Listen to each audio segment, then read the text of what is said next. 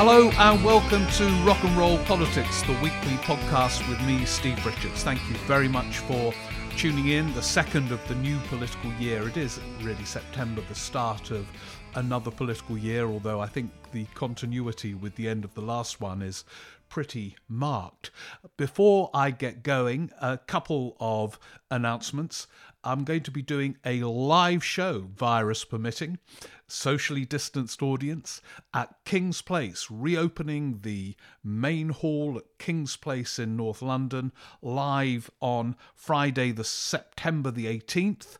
And tickets, uh, there are still some tickets available on the King's Place website, so we can all get together like we used to do in the olden days, and it'll be fun. But also, that show will be streamed. So if you can't get to it because you live in New York, or that's the only excuse for not coming live, you can watch the streamed version. There are tickets for that also on the King's Place website. So streamed and in that concert hall, it's like kind of breaking into a place that you're told you're never allowed to go to. That's on the 18th uh, of this month, September the 18th.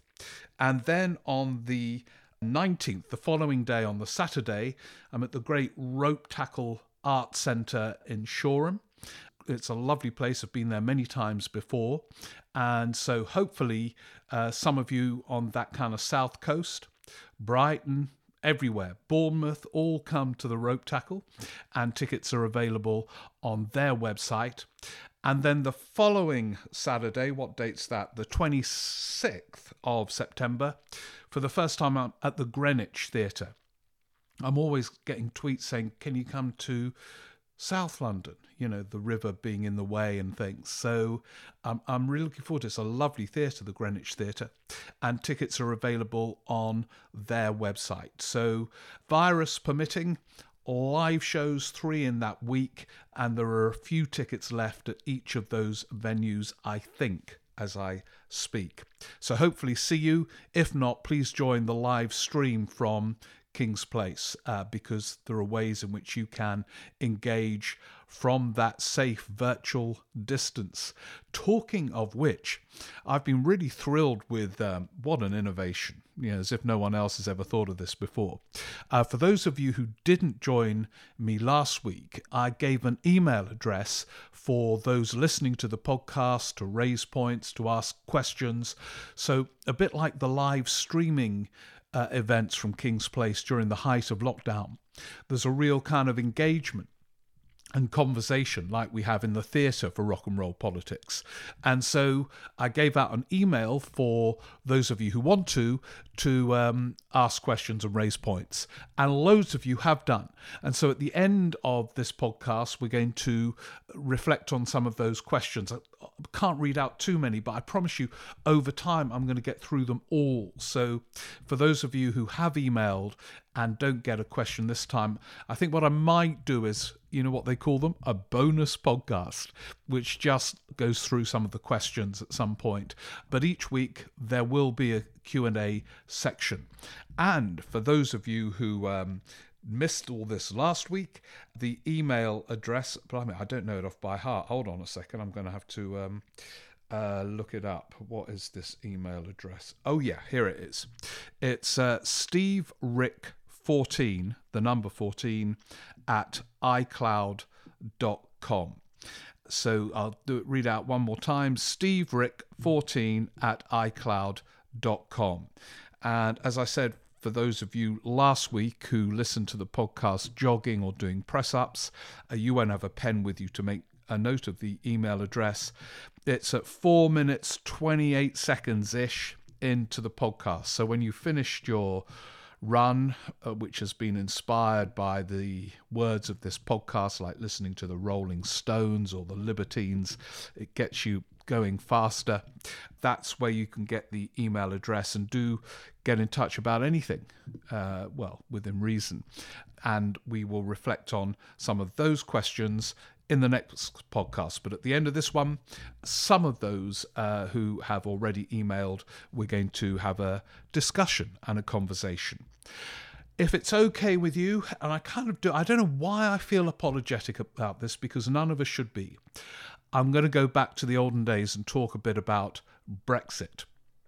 The fact that I'm almost apologetic about it shows how, in a way, a terrible conjuring trick has been performed by this Brexiteer government, that to even discuss it appears to be blasphemous, as if you are challenging a consensus that has surfaced that the topic is taboo. It's been done. It's over. Get Brexit, it's over.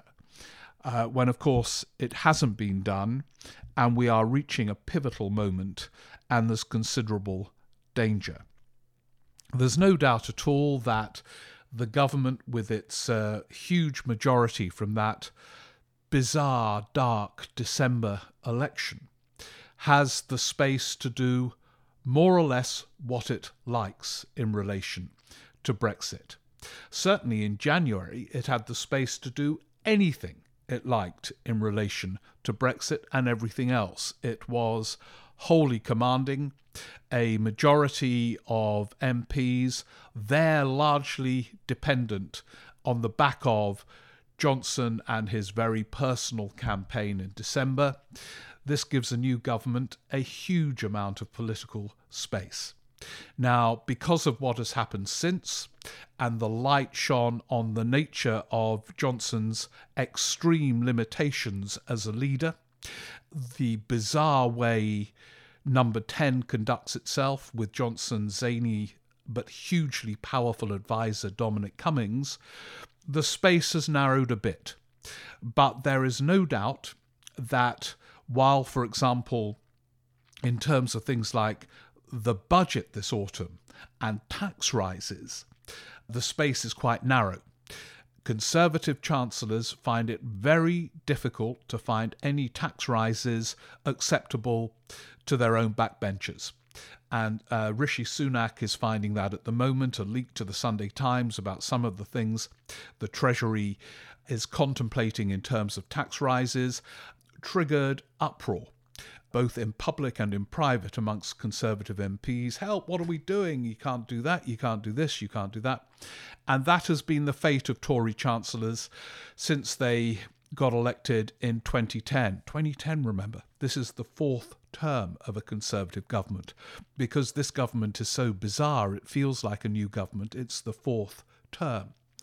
But one common factor in each of the terms has been this struggle to find acceptable tax rises uh, George Osborne, with his silly tax on Cornish pasties, had to reverse that. Philip Hammond found right in the Theresa May honeymoon period uh, that he had to almost immediately reverse plans to raise the national insurance contributions on the self employed. And now Sunak finds himself in the same kind of position fuel tax uh, to go up. The Sun newspaper starts an immediate campaign against it. Tory MPs twitch, and Number 10 have to rule it out. That's happened already, and the budget is weeks, perhaps longer than that, away. So on tax, limited room to breathe. On Brexit, they have more space for several reasons. One, this parliamentary party is a Brexit party. Each candidate had to sign up to Johnson's proposition on Brexit, albeit vague in December of last year, but they all signed up to some form of Brexit. So it's not like the previous parliamentary party, where there were people like Philip Hammond, David Gauke, all these dangerous insurrectionaries, who dared to raise issues about the implications of certain forms of Brexit. By the way, they were not by then arguing for Remain, they were just arguing against the catastrophic consequences of, for example, a no deal Brexit. Well, they were all purged in Johnson's early phase as a Prime Minister, and now you have a Brexit Tory parliamentary party. And because Labour got into so much difficulty over Brexit. Starmer has not turned, to use the cliche when we talk about him, his forensic gaze on Brexit at all. He is aware that he could walk into several traps in doing so at this point. And by the way, for now, but not for much longer, I think he's made the right call. He's not a leader of the opposition in a hung parliament where he can, through the numbers in parliament, partially determine the course of events on Brexit. Uh, Johnson has this majority, and Starmer can speak words but cannot turn that into a majority against Johnson and Cummings. So, by speaking, all he can do is utter words. Words that might, at this point, before the realities of a no deal or an ultra hard Brexit hit home, might alienate further all those Labour voters who turned to the Tories largely because of Brexit and their support for Brexit. And Starmer, who I think is proving to be quite a sharp reader of the rhythms of opposition politics, and they are really hard. And and by the way, quite a sharp reader. The qualification is it's very early days, and he's got a long, long road to travel. Uh, but he, I think, is right in saying that if he raised questions or had raised questions so far, the time is coming when he damn well needs to, but not necessarily up until now. Uh, the idea that Johnson, oh, Starmer says this, maybe we better do it. Of course, that wouldn't happen. Johnson would just go into the chamber, and as he does anyway, Islington remain. And nor would those former Labour voters say, "Oh, have you heard Keir Starmer said we got it all wrong on Brexit? We'll vote Labour now." Uh, that moment has not come. The implications of what the government is doing, in a way, need to seep through to the voters first, and then for Starmer to wade in. There is a parallel for this. It's not by any means precise. But for example, in the build up to the crash out of the exchange rate mechanism in 1992 under the John Major government, and it happened in September. Major had won an historic election victory in April of that year. An amazing personal triumph to have won a fourth term. Not as big a majority by any means as Johnson, but he won it when many expected him to lose it. And he was under huge pressure in the build up to September 1992 to do something about Britain's position in the exchange rate mechanism um, because it looked as if it was unsustainable. And the then Shadow Chancellor, Gordon Brown, was under huge pressure to condemn what Major was doing and to call for action. But Brown didn't do it. He kept quiet and let the government move towards its terrible catastrophe in September 1992 when the pound fell out of the exchange rate mechanism and the Tories were never ahead in the polls again from September of 92 to the 97 election. And Labour wasn't blamed for not opposing what Major had been doing. Now, the parallels aren't precise, but it seems to me that at the moment the government is walking towards a Brexit of calamitous chaos. Certainly, that will be the case if there's no deal, but well, may well be the case with a flimsy deal, though that would be much better for the British economy because there would be a basis on which more sane people could work with it in the future. But at this point, fully understandably, those who support Brexit have not, in most cases, reached any sense of what the consequences might be. We're in effect still in the European Union, getting the benefits without the hits that might come. And what is really worrying is there was a very well informed piece by the Spectator political editor James Forsyth in the Times last uh, Friday. I don't know if many of you read it, but it was clearly briefed by Dominic Cummings or somebody close to Dominic Cummings. And the argument was this that a no deal was increasingly likely and desirable because of this thorny issue of state aid and the constraints, which I'll come on to in a minute because the constraints are actually limited. This thorny issue of state aid, and because this government might wish to intervene and subsidize private companies in uh, developing new technology, they need to pull out of any state aid constraints that the European Union might impose. And on that basis, a no deal is desirable. But perhaps once we've pulled out with no deal, negotiations over a Canada style free trade deal could reconvene next year at some point. You kind of don't know where to start with this fantasy. And I speak as somebody who, unlike the Treasury, unlike Tony Blair, unlike much of the Conservative Party, can see the case for state aid. It's absurd that governments should not be allowed to intervene in industrial policy. It happens very effectively in Japan, but here's the twist it happens very effectively within the European Union as well. Look at what happened during COVID 19. The level of state aid went to mind boggling levels, not only in the UK, but across the European Union. So it would be crazy to opt for a no deal on the basis of what the government might want to do at some unspecified point in the future on state aid for some vaguely defined sci fi technological project um, that Dominic Cummings fantasizes about late at night. On that basis, the farming sector could be wrecked, manufacturing could be wrecked, tariffs could be imposed from January the 1st, which will lead to very high increases in prices on foods and many other goods.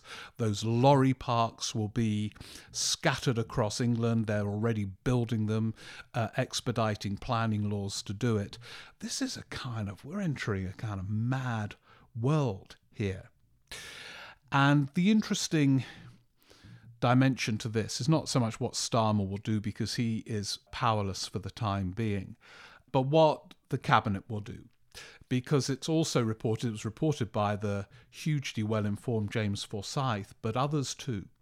And I've had conversations with such people that quite a lot of the cabinet have reached an entirely different conclusion to the Cummings fantasy. And that is especially after the impact of COVID, a deal is uh, important, a Brexit deal. Now, you know, just to say this should should not sound kind of bonkers. Remember what Cummings wants is for Britain to withdraw from all its arrangements with by far its biggest market. So he at some point can intervene and spend some money on some technological project with a private company who might or might not need state aid at that point. Now, will this cabinet, whichever members we are talking about, dare to say that it is essential that Britain gets a deal by the end of the year? I suspect not. This is a cabinet wholly dependent on the patronage of Number 10, Johnson and Cummings, and that includes, incidentally, Rishi Sunak, who anyway is a lifelong Brexiteer. The Treasury is no fan of state aid, and I suspect Sunak would not want to go to the wall over state aid. He's not a big interventionist, as we can see from his rush to end the furlough payments, compared with, say, the normally fiscal, fiscally conservative Germany, which is extending the furlough uh, for quite some time to come. But I think Sunak, who's had this soaring rise during the epidemic, is also very conscious that he is absolutely the product of Cummings. Cummings told Johnson to sack the previous Chancellor, Sajid Javid, and to bring in Sunak. Without Cummings, Sunak would not be Chancellor now. And while Cummings is so omnipotent and intimidating, and if he tells Johnson to sack someone, Johnson sacks them, Sunak, too, is uh, not in a position or doesn't feel, I suspect, he's in a position to be a mighty dissenter over something as fundamental as Brexit. I hope I'm wrong, and that if Johnson, without paying much detail, much attention to the detail, heads towards no deal under the instruction of Cummings, who he tends to follow as a kind of theological mission. If that happens, I hope Sunak resists, I hope others do, but I doubt it. Even those in that cabinet who just got in there who were Remainers, by the way, that includes uh, Liz Truss, who's now become an absolute um, ideological Brexiteer. How these people switch. But even those Remainers who probably still believe no deal will be a calamity, I suspect will nod silently as Johnson moves towards that particular goal.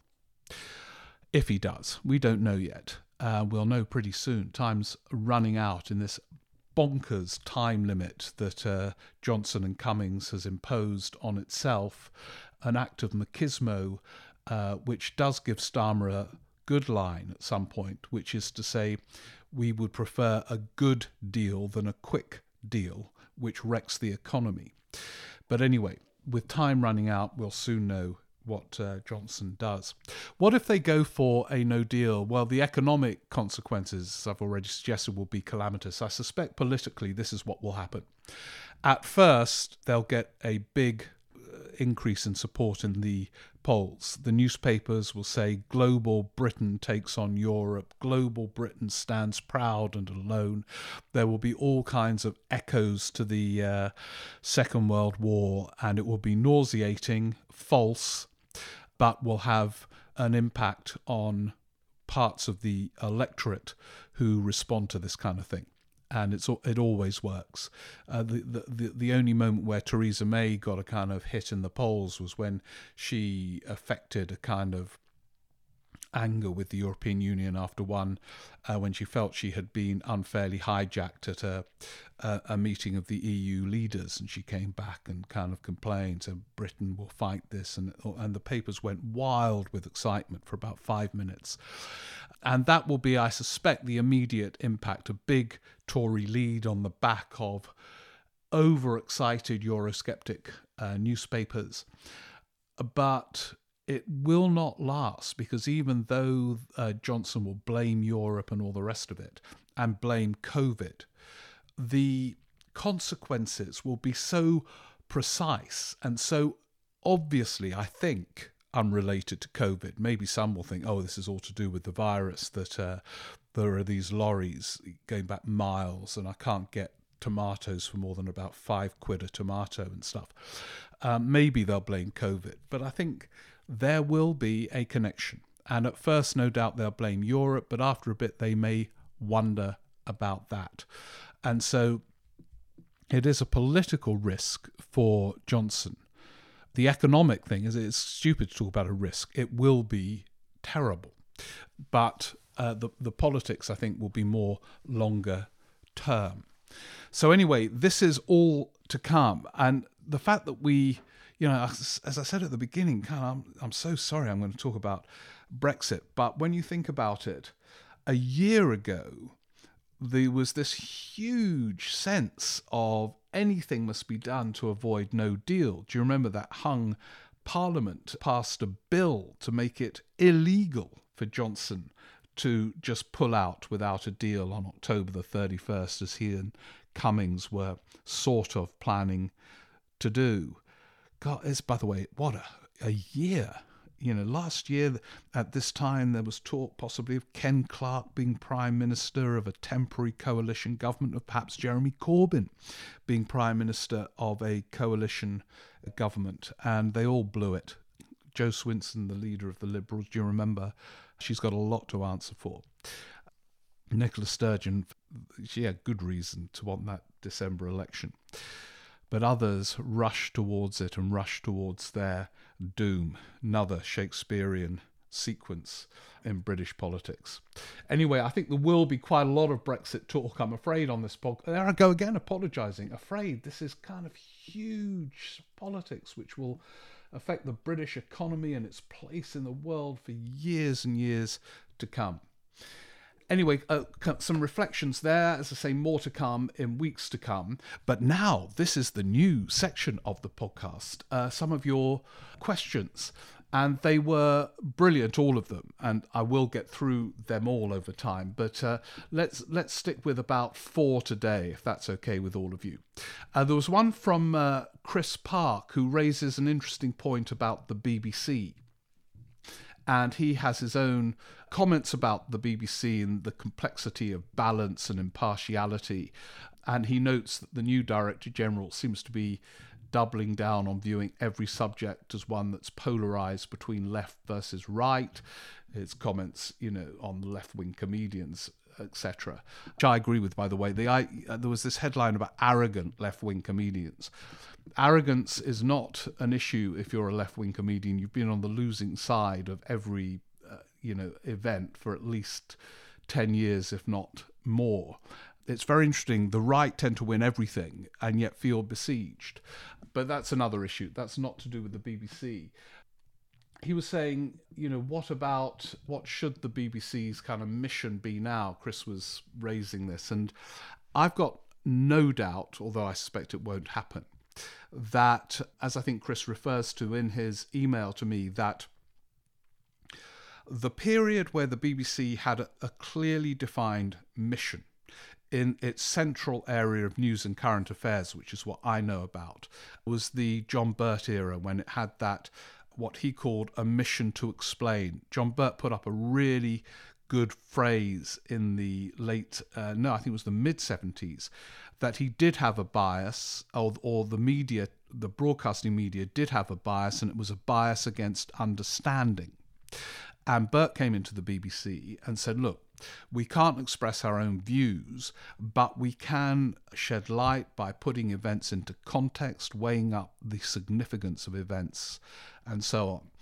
And he was instinctively against the kind of patronizing populism that you can get these days. You know, oh, we must go out and do a vox pop uh, out of London to show that we reflect the people's views. It's an act of dishonesty, Vox Pops, because they have to be balanced. So even if someone goes to an area and finds 25 Brexiteers, it would be balanced. They'd go and find a Remainer somewhere. And so it's a distortion. And anyway, it doesn't tell you anything because you don't know the background of the people who become a voice for 10 seconds on a news bulletin. So all of that is deeply patronizing. So a mission to explain uh, becomes a really important mission.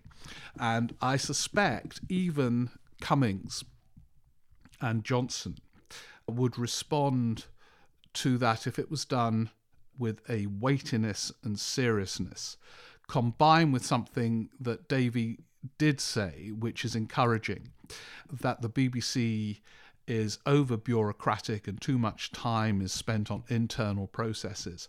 And I can't tell you how true that observation is. It's never knowingly undermanaged in any area.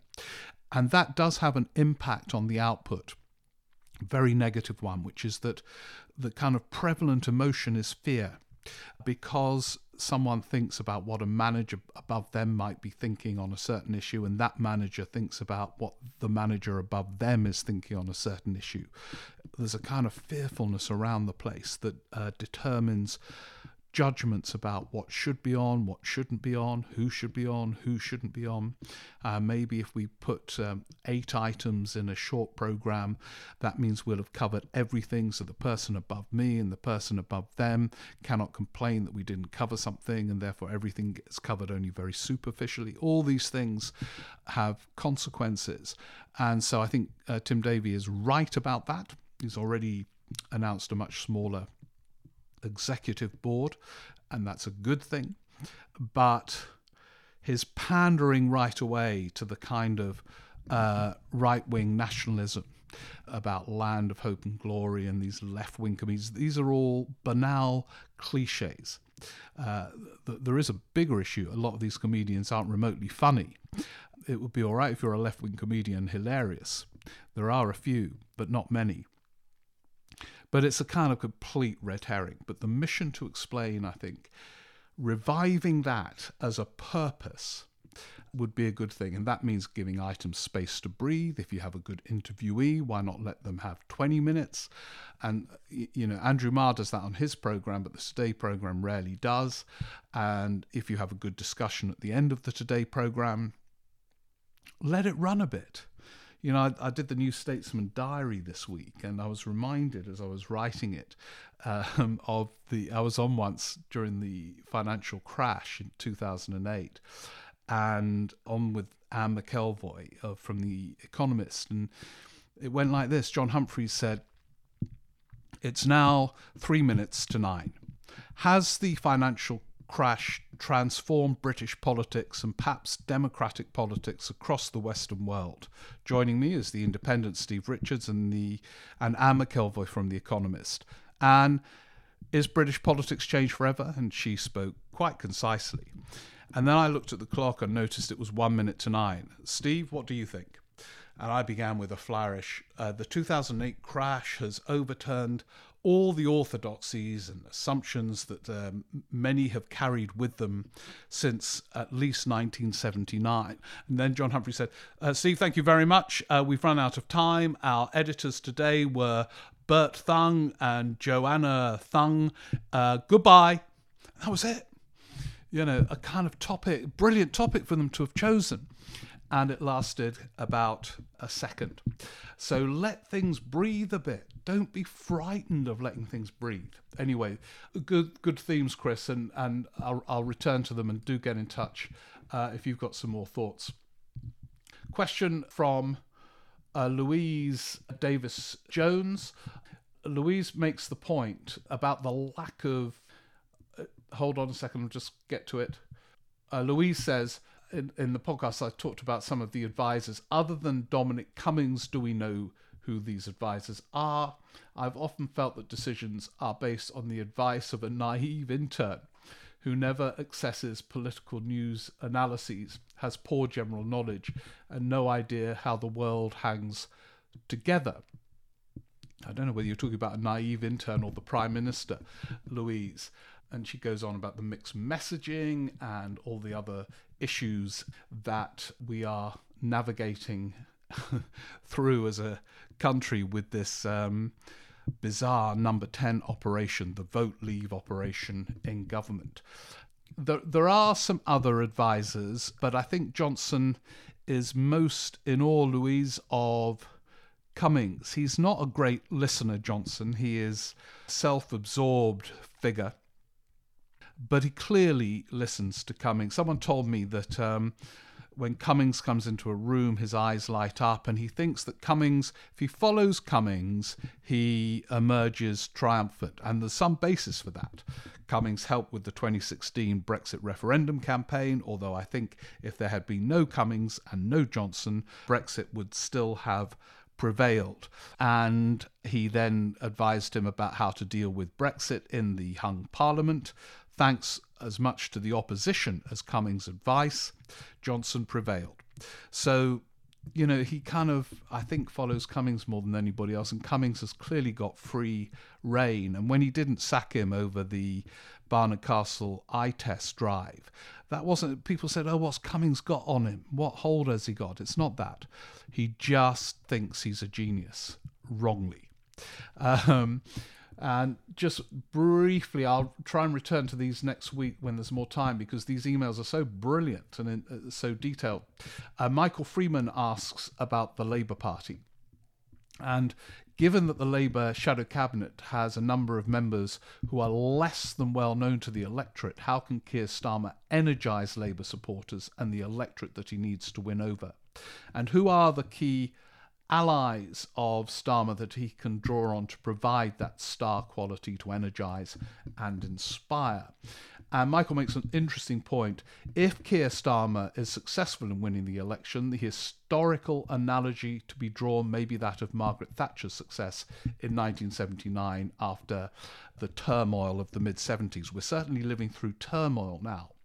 What hasn't happened yet, though it might, is maybe it is happening actually. You know, in this in the mid 70s there was a clear ideological shift away from the state as it had manifested itself then, the sort of corporatism, you know, uh, cabinet ministers deciding the price of bread and milk and negotiating over pay and intervening in various sectors and so on. There was a reaction against that that she leapt on and reinforced with her simplistic stuff about the state just suppresses you, I'm for freedom.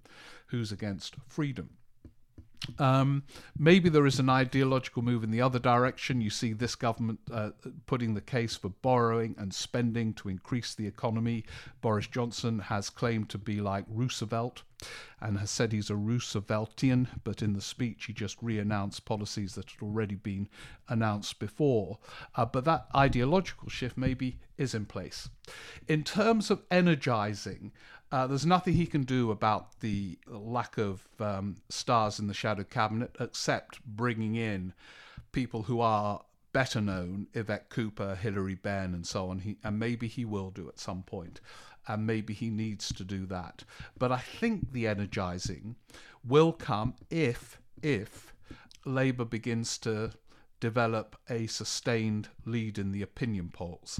It's at that point, polls are wholly unreliable, but they have a huge psychological impact on politics at the time. The media will start to see Labour then as a possible alternative government. The Tories will panic.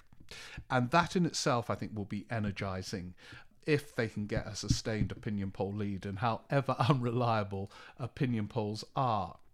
Finally, a couple of great questions from uh, Julian Hill. Uh, this kind of related to an earlier question. I appreciate and understand there is a lot going on for government at the moment. He points out that's an understatement, but he is concerned about uh, attention to detail. Key point. I think you are right, Julian, that detail in a way gets in the way for this number 10, which arrives with a certain verve from campaigning and a set of assumptions, certainly in the case of Cummings and the others in relation to Brexit, which will not be challenged by detail and evidence. And nor is their self confidence ever undermined. You might have thought that after the trauma of COVID, where the early moves of number 10 were proven to be wholly misjudged, they might stop and think, well, hold on, if we got all that wrong, are all our assumptions correct about Brexit and so on? But they moved towards Brexit with the self confidence that they moved early on towards COVID. Ministerial responsibility, Julian asks, is this still a thing? What would a minister have to do to be relieved of their duties these days? I think ministerial responsibility is wholly in the hands of a prime minister nearly all of the time. Johnson could have sacked Gavin Williamson, the education secretary, but chose not to, I think, for two reasons. The main one being Williamson was clearly carrying out instructions from number 10 in his approach to the exam chaos.